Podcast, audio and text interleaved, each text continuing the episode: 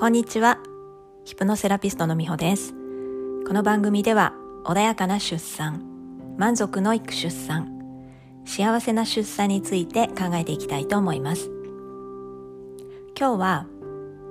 ヒプノベビーを出産して10年経った今感じていることについて、えーお話しさせていただきたいと思います。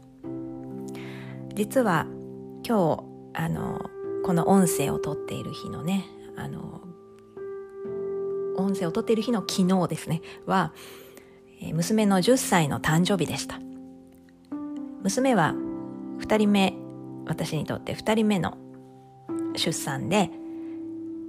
ヒプノベビーというふうに呼んだりしてるんですけれどもヒプノバースというあの、まあ、自己催眠を使って穏やかに痛みなく生まれてきた赤ちゃんなんですね。でそれであの、まあ、ヒプノバースを使って生まれてきた赤ちゃんのことをヒプノベビーと呼んだりするんですけど10歳になって、えーまあヒプノベビーを産んでヒプノベビーが10歳になった今感じていることっていうことをあの改めて、まあ、考えてみてそれで、えー今日はそのテーマについてお話しさせていただきたいんですがうんとこの今日のね、えー音声配信は、まあ、ヒプノバースで産みたいなって考えてる人とかうーん子供といい絆を築きたいなと思ってる方とか、まあ、小さいお子さんがいらっしゃる方で10年後この先どうなんだろうとかあ考えてる方や、まあ、妊娠これからしたいなと思ってる方などにうんちょっと先のことについてイメージしてもらえるきっかけになったらなと思っています。あの結論から言うとですね今日何が一番伝えたいかっていうことを考えてみると、えー上の子が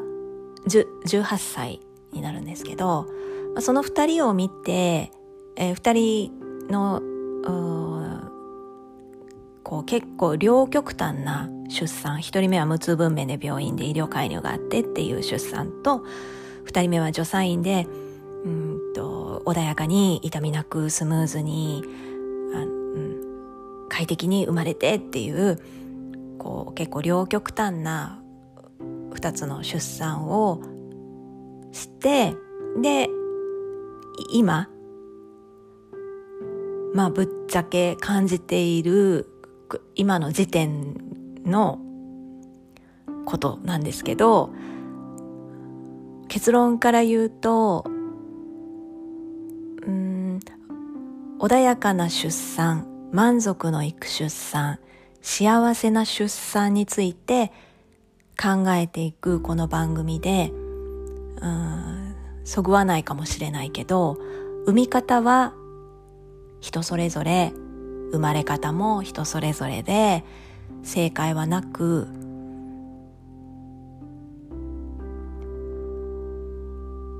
長い目で見て幸せだったらそれもいいということが今日の結論になります。まあそんなことを、まあ、ずっと感じてはきたんですけどあるあの昨日起きた出来事で強くこうこの長い目で見見て幸せだったらいいんだっていうことにすごく腹落ちをした体験があってそれで今日の、うん、お話のテーマにさせてもらったっていう感じかなと思います。昨日何があったかっていうとえっと誕生日の朝上の子がお兄ちゃんねで下の子が娘妹なんですけどお兄ちゃんがもう学校に行ってていなかったんですね娘が起きた時でだけど前日にカードをね娘に向けてみんなで書い家族で書いてそれを置いておいて1枚のカードに私と夫と息子からのメッセージが書かれてたんですね。でそれを読んだあの娘の反応がですね読んだらあの泣き始めたんです。でこうえーんっていう感じじゃなくてねじんわーんって感じで 泣いてこう手をこう目で押さえてね泣いてた。でこれがあのお兄ちゃんのメッセージを読んで泣いてたんですよ。でお兄ちゃんが何を書いたかっていうと「えー、まあ、10歳おめでとう」でうんとまるがねまるって娘の名前ねまるが生まれた日のことを今でも覚えてる。で家に帰ってきてまるがいた時にすごく嬉しかった小さな妹ができて今でも同じ気持ちだよ。やっぱりうるうるせずに言えないですね。このこの文章。頑張りましたけど、うん、そういうことが書いてあったんですね。でそれを見て娘がこううるうるして、ね、泣いてるっていうね。でまあ親としてそれはすごく嬉しかった。たし人としても感動したんですけどえまずはその2つのことを息子がこういうことを伝えられるこういう気持ちを温か温かい気持ちとか愛情表現とかそういうことがあのちゃんとできるっていうこの優しさがまあ感動したし嬉しかったし胸を打たれた。っていうことが一つとあと娘がお兄ちゃんの気持ちを読んでそれであの感動して泣いたっていうこの10歳でね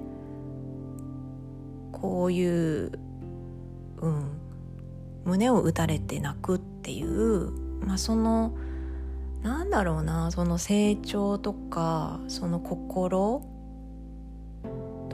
あとは絆かな兄弟の絆とかをうん10歳で感じるっていうところに感動しましたね。まあ、いつまでたっても私たちにとっては娘はまだちっちゃな ちっちゃな娘でだからこう10歳なのにみたいに思ってしまうところもあるかもしれないんですけどちょっと何て言うのかなまだまだ子供っていうふうに思ってるからこそこうやってあこんな、うん、深い心とかあの受け取って感動して泣くっていう心があるんだっていうことに余計にこう驚いちゃってるっていうのもあるのかもしれないんですけど、まあ、そういうあのことがあってそれで、えー、思ったんですね。でヒプノベビーとしてね娘が生まれてよかったことはたくさんあるしえー、息子は無痛分娩で医療介入で産んでその後に苦労したこともたくさんあるんですよね。でだからあのどちらかといえばやっぱり私は妊娠中に準備できることはしておいてその上でうんとなるべくこう余計な負担とか余計な不安とかなく生まれてきてほしいし産んでほしいなっていうのは私は思うんですけど。うんとでも結局18年経った今10年経った今こうなってる。だからオールオッケーだなっていうふうに思うし、うん、生まれ方じゃないところももう大いにある。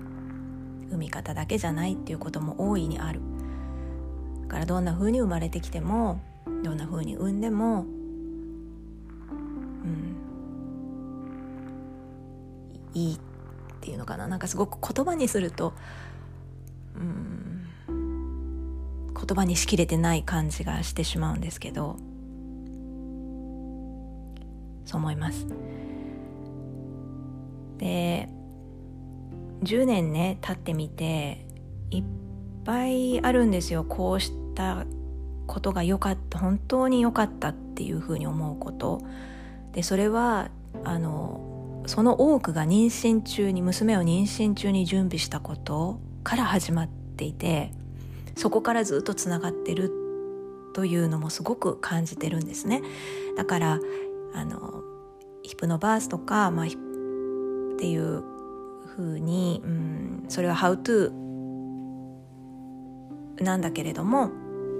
だけどやっぱり心の部分とか大切なことを伝えたいっていう思いがあってで、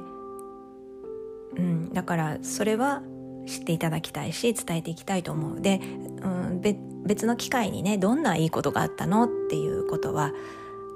別の回でまたお話しさせていただきたいんですけど、まあ、今ねこう誕生日を迎えた娘とでそのお兄ちゃんとのやり取りを見ていて純粋に感じたことを今ここに残しておきたいなと思って今日は話させてもらいました。から極論を言えばどんな生まれ方どんな産み方でもいいそこに後悔があったとしても苦労があったとしてもいいっていうことで、うん、大切にしたいことを大切にするようにいつからでもそれをできるようになればいいんだろうなっていうふうに思ってます。でうんと大切にしたいことってじゃあ自分は何を大事にしてきたんだろうなっていうこともちょっと振り返ってみるとうん子供をあの見るっ子供自身を見るっていうことを自分は大事にこうやってきたのかなっていうふうに振り返ってみると思います。子供を見るっていうのもねあのどういうことなのかっていうのは また別の回で詳しく話したいけどあの要はえー、っと子供の存在自体を一つの存在としてでこのこの人が今何を感じてて今どんな思いを持っているんだろうかっていうことを自分の、えー、と価値観とか色をなるべくつけないで愛を持ってその場所で一緒に感じてえー、じっと見つめてじっと感じてみる。っていうこと？これはなるべくこう気をつけてやってきたかなっていうふうにあの振り返ってみると思ってるんですね。あとはあの言葉にするとちょっと、うん、ふっともうその言葉発するだけで終わっちゃうけど信じるっていうことかな？信じるっていうことをやってきた存在自体を一つのものとして尊重して自分のものではなくだけど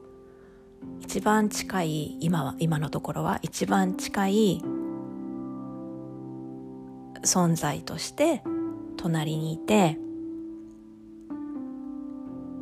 見つめながら信じながら応援しながらやってきたっていうことなのかなと思ったりしています。今日はヒプノベビーを産んで10年経った今感じていることについてお話しさせていただきました。最後まで聞いてくださってありがとうございます。